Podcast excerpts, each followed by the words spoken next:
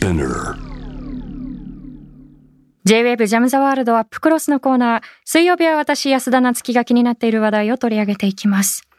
さあ、災害、紛争など、人の命に関わる問題が起きたとき、いち早く現地に駆けつけて、独立、中立、そして公平な立場で医療人道支援を行う国際 NGO 国境なき医師団。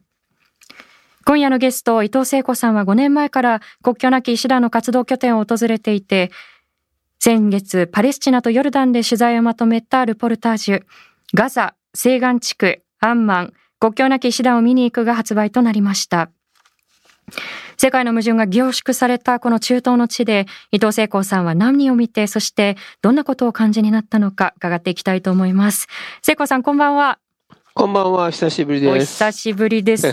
ご無沙汰しております。ちょうど本当に本当に。1年弱ぶりぐらいですかね。そうか、そうなりますかね。そうなんです、そうなんです。あの、まあ、コロナ禍での生活、どんな風に過ごしてますかっていうことを去年ちょうど伺って以来かなというふうに思うんですけれども、はい今回は国境なき医師団のお話をメインに伺っていきたいと思うんですが、そのはい。前に、聖子さん、はい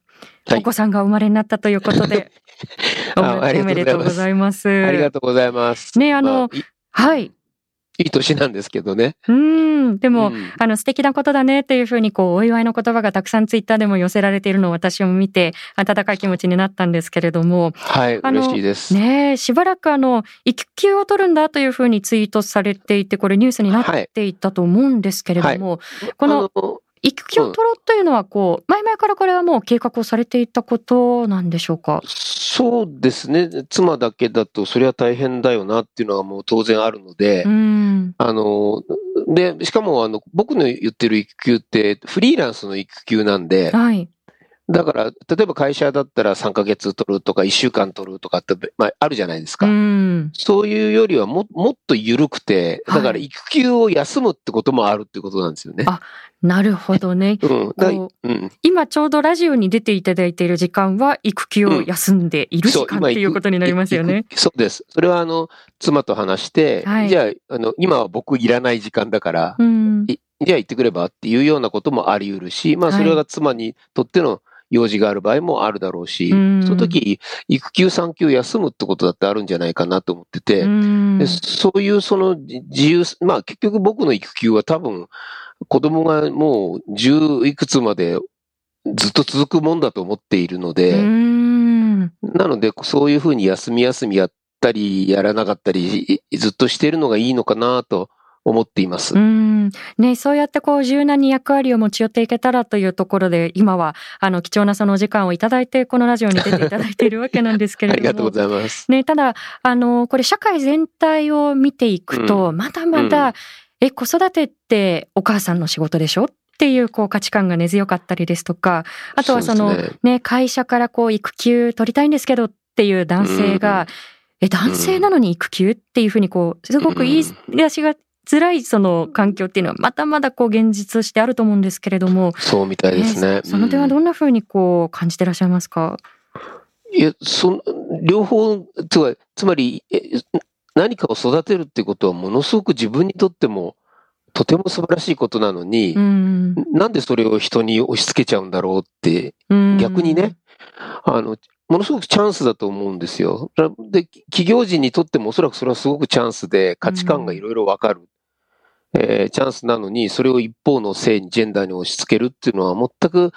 単単にまあ日本の戦後の産業構造がそうだったんで、うん。えー男の人がとにかく余ってたし、いっぱい働かせた方がいいので、その場合は女性を家の中に置いといた方が良かった、そういう時代もあったんだけど、うんまあ、それは単純に本当にその時の判断でそうなっちゃった。まあ、つまり、えー非常に、えっ、と、貧しかったんでそうなったっていう状態を未だに常識だと思っちゃってるんですようね。ん。でもそれはもう全然社会も違っているいるわけですし、あの、労働人口ももっといた方がいいわけだから、それは女性が働くのことは素晴らしいに決まってますよね。うん。あの、本当にこう、仕事にどんな価値を見出すかだったりですとか、あの、子育てのこう、形っていうのは本当にこう多様で、でもやっぱりそういう、え、なんで育休とか、あの、うんえ、子育てって、っっていう声って、なんかやっぱりうんべき論みたいなもので、各家庭のあり方をこう、縛ってしまっているような感じがありますよね。それをどんなふうにこう、そうまくこう、アップデートしていけるのかなっていうところは非常にこう、悩ましいところですようね。ん、でそういう意味ではね、僕はたまたま今日あの、自分の主治医の精神科医の星野概念っていう人にね、病院に会いに行ってカウンセリングもしたんだけど、うん。彼も言ってたんだけど、年を取ってから子供を持つっていうことは発明なんじゃないかって彼は言ってるんですね。ん。要するに、はい結構じ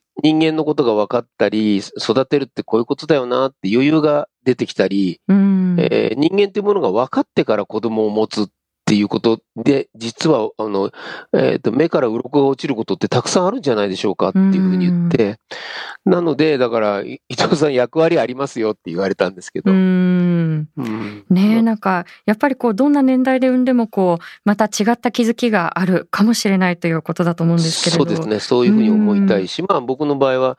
実際はね、一緒にいられる時間は普通の人よりは短いだろうと、まあ普通に考えたらね、思うから、うんだからなるべくたくさん一緒にいたいよなっていうのはまあ当然のことだと思うんで、それがつまり育休って言葉になってるだけで、うんまあ一緒にいたいってことですよね。うん。まだまだこれからそのかけがえのない時間を共に重ねていかれると思うんですけれども、はい。改めてそのお子さんが生まれたことでご自身の中でいろんな変化があったんじゃないかなというふうに思うんですけれど、うんその、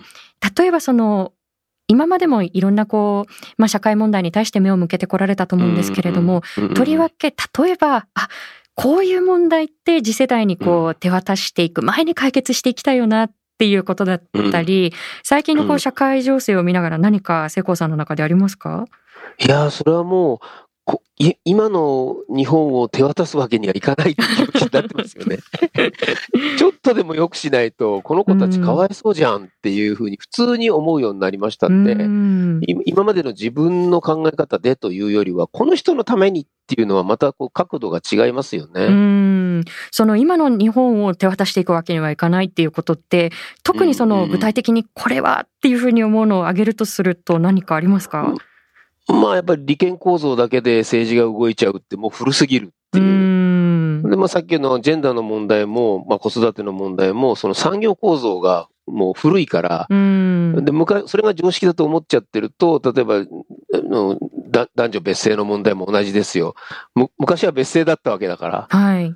で、それが同性に変わって、常識のような顔してるけど、そうじゃないわけですよね。そうなんですよね。同性の歴史って実はそんなに長いわけではないわけですからね。ないんですよ。本当にそういうことってすごく多くて、割と騙されてますよね、みんなね。うん伝統伝統って言うけれどっていうところですよそう、ねそれは僕はね、伝統、伝統こそ伝統じゃないよっていう。伝統の通り行きたいんだったら、じゃあ、いや、やっぱり別姓で、うん。で女の人のもすごく財布の紐みんな持ってて、あの、その人たちが使うお金があったっていうのがもう江戸時代ですからうね。うんん。ね、そう考えるとやっぱりこう伝統っていう言葉をまるでこう印籠のように掲げて思考停止をさせてはいけないっていうところだと思うんですけれども。そうです。そうです。ね、それからそのさっきそのジェンダー問題っていうことをおっしゃってくださったと思うんですけれども、うんはい。はいそれっていうとやっぱり今物議を醸しているのがあの 森さんの発言だったりその後のやっぱりこうそうねまあその後の動きを含めてだと思うんですけれどこうんの件に関して何か特にお感じになっていることっていかがですか？いやー、ここまでアップデートできてなかったんだっていうことがもうはっきり分かって、でももうい今、今こそひっくり返さなきゃいけないって、あの、アップデートできてる人の方が僕はもう、あ半数超えてきてるんじゃないかと思うんですうね、ん。社会が。で、それが気づかれないだけであって、で、これで世界に通用するわけもないので、ますます、あの、順位とかが下がっていっちゃいます。もちろんジェンダーに対する意識の問題もそうだけど、実はそれは経済の問題にも絶対結びついているので、うんそれがどんどん下がっていっちゃうよ。いいんでしょうかって、じゃあみんなで逃げ出そうよって、ね、いいチャンスだと思いますよ。そうなんですよね。うんあの、これ、常々よく考えるんですけれども、もちろん自分自身の中にもアップデートできていない価値観ってたくさんあると思うんですけれども。何か気づいた時にアップデートしていけるのか、それとも、うんいやいや、それは違うっていうふうにこう拒絶するのか、その分岐点ってかなり大きいと思うんですけれども、そうですねどうい。うところにそういう分岐点があるのいか。やー、どうな何なんんでしょう？だろうね。いや、でも少なくとも、あのー気づいた時にはもう変わっちゃってるってこと結構あると思うんですね。その時に意固地にならないってことだと思うんですよね。あ、しまったって変わっちゃってたわ。僕も、あの、ごめんねって、まず言えるっていう。うん。うん。ちょっと、あの、みんなの変化に遅れちゃった。ごめんねって一言言うだけでも参加できるっていう、まあ、受け入れる方ももちろんそう、そうであってほしいし、変わる方もね、そういうふうに意固地にならない感じっていうのが、まあだから、謝ることがなんでこんなに難しい日本になっちゃったんだろうっていう。それはすごく大きいですよね。そうなんですよね。なんかこれは、うん、あの、なんて言いますか、こう、権力構造の中で根深くこう残っているところだと思うんですけれども、うんうん、なんか、こう、謝ったらゲームオーバーになってしまうの ぐらい、こう、ごめんなさいとかが言えない。なんか、私の尊敬してる方が、こう、ごめんなさい、ありがとう、おめでとう、言える大人が素敵な大人なんだよっていうことをよく言ってくれていたので、特にこのごめんなさいですよね。そうなんです。でも昔はね、政治家でもね、あの、結構謝ってたはずなんですよ。でこあこれに関しては本当に真摯に謝るっていうふうに言っていた立派な人はいっぱいいたはずなんで、えー、ある時から、ただ、ただ一言ごめんなさいっていうだけでみんながわーもうダメにしてしまうと。それを恐れてるわけでしょ、彼らはね。だから、実はこれ、謝らせる側にもあの、もっとテクニックが必要だっていう。うなるほど。まあそう考えると、今回のその森さんの発言は、あの、まあ旧来型のその形だけの謝罪会見っていうのがこうまかり通らずに、ほとりがりはどうせ冷めるだろうっていうことがこう、通用しなかったっていう意味では一つ大きな契機になるような気はしますよね。うんいいや、もうびっくりしてると思いますよ、そういう人たちは。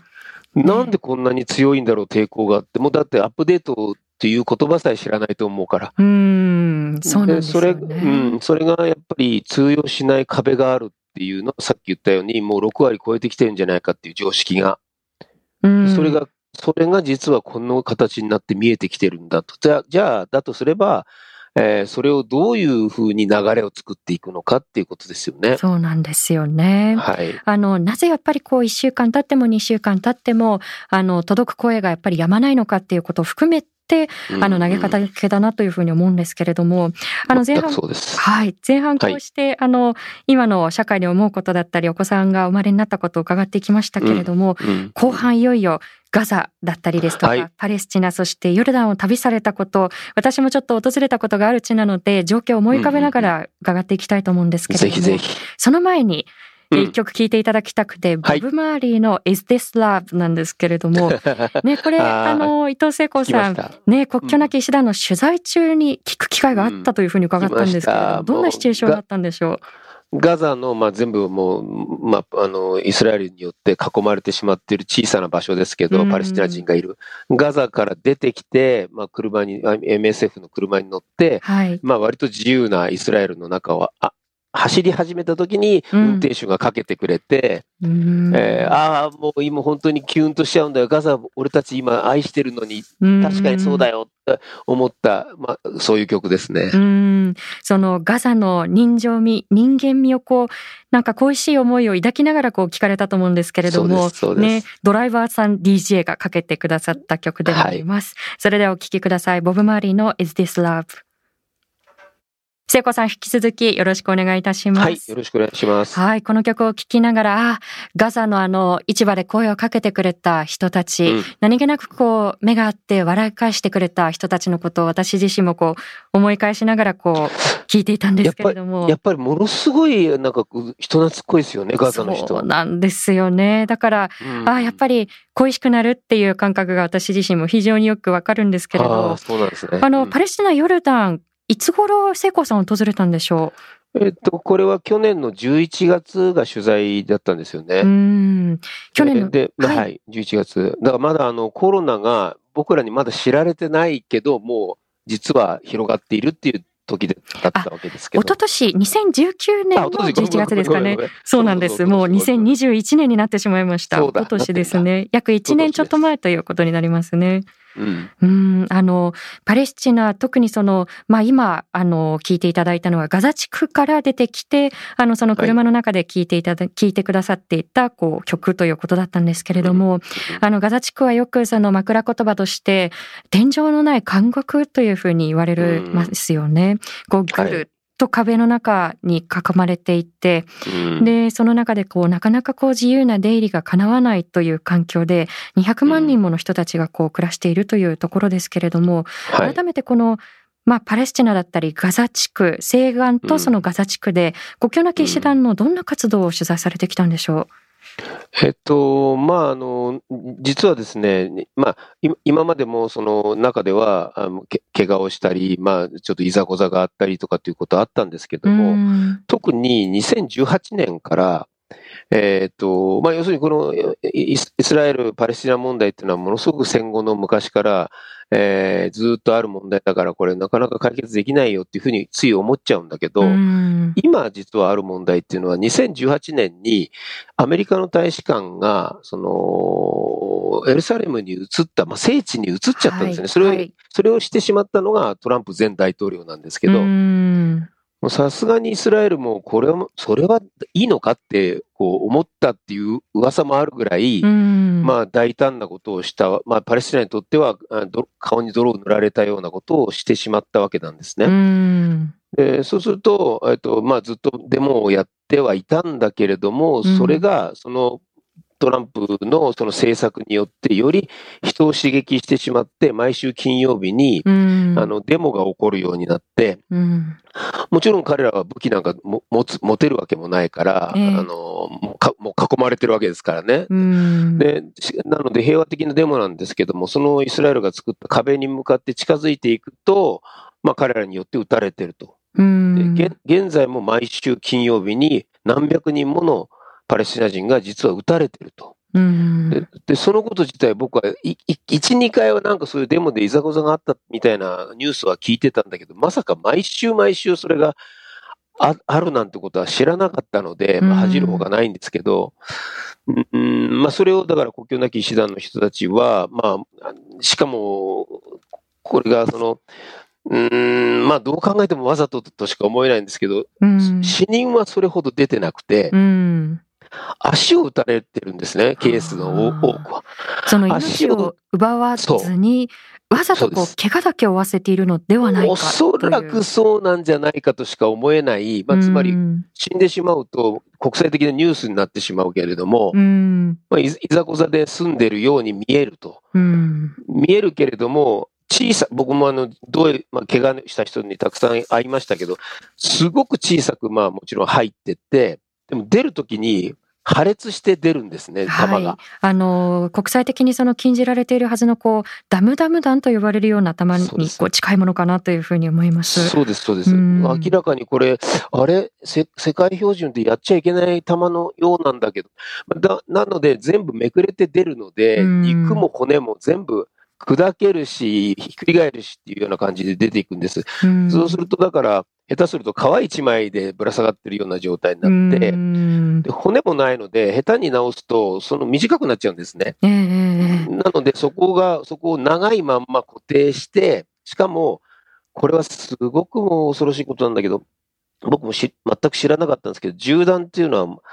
えー、まあ言ってみたら汚いものなので、うん、えー、管理されて、まあ、ひょっとしたらもっと汚い風にわざとされてるのかもしれないけど、要するに、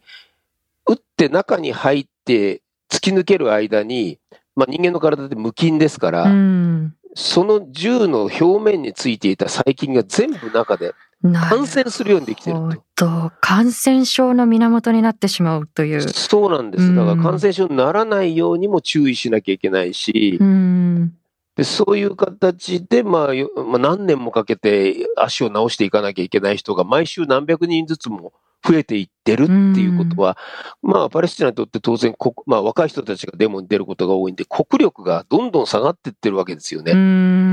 なるほど。その、あの、ご著書の中では、しかも、その、まあ、その壁に近づこうとしたら、兵士に、あの、近づいたら撃つぞっていうふうに言われて、こう、くるっと背を向けて離れようとしたら、後ろから撃たれたっていう、こう、証言なんかも入っていますよね。こう、発想としては、あってはならないことですけれども、その地雷に近いのかなと、その、命まで奪わないけれども、あの、致命傷に近いような傷を負わせて、で、そこに救護するような人員も割かなければならないっていうことを、あの、こう、非常にこう、卑劣な発想だなというふうには思うんですね。で確かに後ろから撃たれてるケースがすごく多かったです。うんはい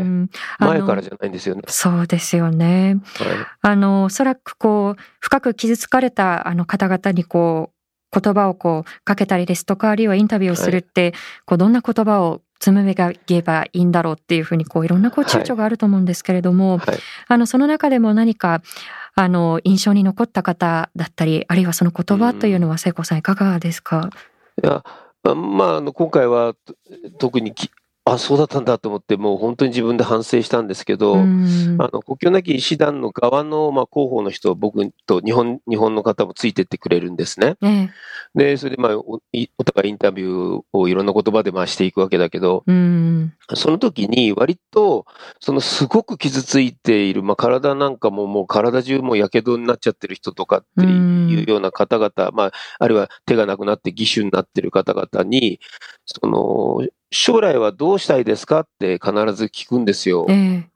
で僕は今まで、まあ、ほ他のところも取材してきて、まあ、あの、本も出してきましたけど、その時にも、結構すごいこと聞くなって、残酷な質問にならないかどうかっていうことですよね。すごく残酷、いや、これはもう今、今、将来のこととか考えられないでしょってうん思ってたんだけど、その時は、はっと気づいて、将来を聞かない方が、聞かない僕が失礼なんだっていうことに気づいて、うん。それはあたかもか彼らに将来がないかのように思ってるっていう意味になっちゃうから。ああ、なるほど。うんまあ、みんなみんなにとって未来はあるし、みみんなが未来に対する夢を持つべきだしっていうふうに考えれば、将来は何がし、今、今した何がしたいですかっていうのは、正当な質問だったんですよね。うん、なるほど。それはだから、うん、だから僕はね、それは取材中というよりは、ひょっとしたらか帰ってきて書いてる時に気づいたのかもしれなかったんですけど、うん、そういうふうになんか自分の想像力って本当に浅いなっていうのが、ぱりそういう本当に苦しんでる方々を目の前にして、まあ、問われてくるなと思いました。うんただその聖光さんがその躊躇されたようにその将来はっていう質問も誰でもこう受け入れられるわけではなくてもしかするうんとその国境なき医師団とその方々の信頼関係があってこそこう成り立つコミュニケーションがあるのかなというふうに書籍をこう読みながら思っていたんですよね。ああ、確かに確かにそうですねうん。あそうかもしれない。うんこのパレスチナでもそのもう語りたいことっていうのはもうたくさんあると思うんですけれども そのはい。ねこうパレスチナに加えて、まあ、ヨルダンでの取材にも行かれたわけですよね。はい。で、はいあの、まあ、イスラエルだったりですとか、それから北側に行くと、まあ、厳しい状況が続いているシリアがあったり、うんそあの、そこにやっぱりこう避難している方々たくさんいる国でもありますが、はいヨルダンではどんなところを取材されてきたんでしょ えっと、ヨルダンだと基本的に、まあ、あの、中東、それから、まあ、アフガニスタンとか、えーまあ、あの辺から、その、えーかなり、その、普通の病院ではもう見られないっていう状態の、まあ、さっき言ったような全身やけどとか。えー義手義足とか、まあ、リハビリをするとかしなきゃいけないとか、ええそういう方々が次から次へと運び込まれていて、ええ。えーその特に外形を、あの、なるべく皮膚を元に戻すとかっていうことをしている専門の病院があるんですね。えっ、と、まあ、首首都のアンマンというところにあるんですけど、そこで、なので、えっ、と、空爆を浴び、ね、浴びてしまった人とか、うん。えーまあ、もちろん銃撃をされている人とか、えーまあ、その空爆の中でも爆風でやられている人、えー、やけどでもう、やけどを負って倒れていたら、そのまま誘拐されちゃうとか、もうとんでもないことがたくさん起きてて、その火傷の傷を負ったまま誘拐されてしまうという状況。誘拐されて身代金のためだと思うんですけど、うん。それでまあ、逃げようと思って、まあ、ななけなしのお金を払うけど、騙されて、船に乗った状態で違う国の兵士に捕まるとか、う嘘でしょっていうような、うーん、なので、まあ、これはよく僕もあの国境なき医師団の方々を見ていて思うことなんですけど、え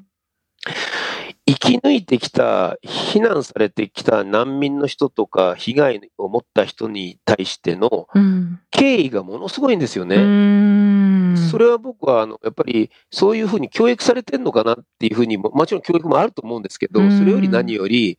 やっぱり確かにすごい経験をしたのに、死なないで今この、ここの自分の前にいてくれてることに対するものすごいもう文句なしの敬意って僕の中からも湧いちゃうんですよ。うん。こいつすげえやつだって、うん。なんてすごい人なんだろうって、うんなんと、かこの人の治ってほしいなって、うん自然にこう人間として思う。なので、上から助けてあげるっていう態度じゃないんですよね。なるほど。うんそれをすごく感じました。例えばそのニュースの中ですと、その今日何人亡くなった、どこどこで空爆があったというふうにその数字に置き換えられがちで、それははい大切な情報ではあるんですけれども、でもやっぱり聖光さんが今回の本で、お一人お一人のこう名前と、はい。あのどんな言葉をこう自分に伝えてくれたのかっていうことを非常にこう大切に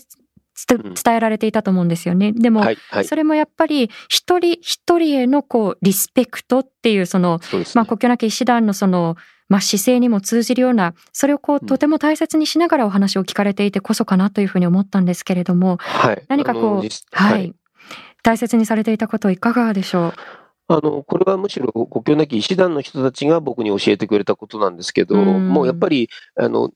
書くときは、あの、僕はファーストネームで書いちゃいそうになってたんですね、一番最初、ええ前の本なんかも。でも、あの、国境なき医師団の人たちが、あの、付け添えてくれる、あの、データは、必ずもう名字からミドルネームから全部入っててう。、うん。で、で、出身が書いてあって、うん年齢が書いてあるんですね。うん、で、あ、そうだ、確かにこれは、こあの、アミナっていうただのアミナさんじゃないんだ。なんとかなんとかアミナさんなんだって、それ書かなきゃダメだよなって思うので、まあ僕は全部、その、細かく名前を聞いたらその通り書くようにしています。そうですよね。なんか、それがその一冊目とまた聖光さんがこう、いろんなこう、アップデートを経て大切にされていることなのかなというふうに、私も読んでいて思ったところなんですけれども、はい、確かにそうです。リスナーの方からこういうメッセージもご質問ですねいただいています。はいラジオネーム、ピースフルさんからありがとうございます。伊藤聖子さんに質問です。パレスチナやヨルダンを訪問した経験によって、ご自身の子育てへの意識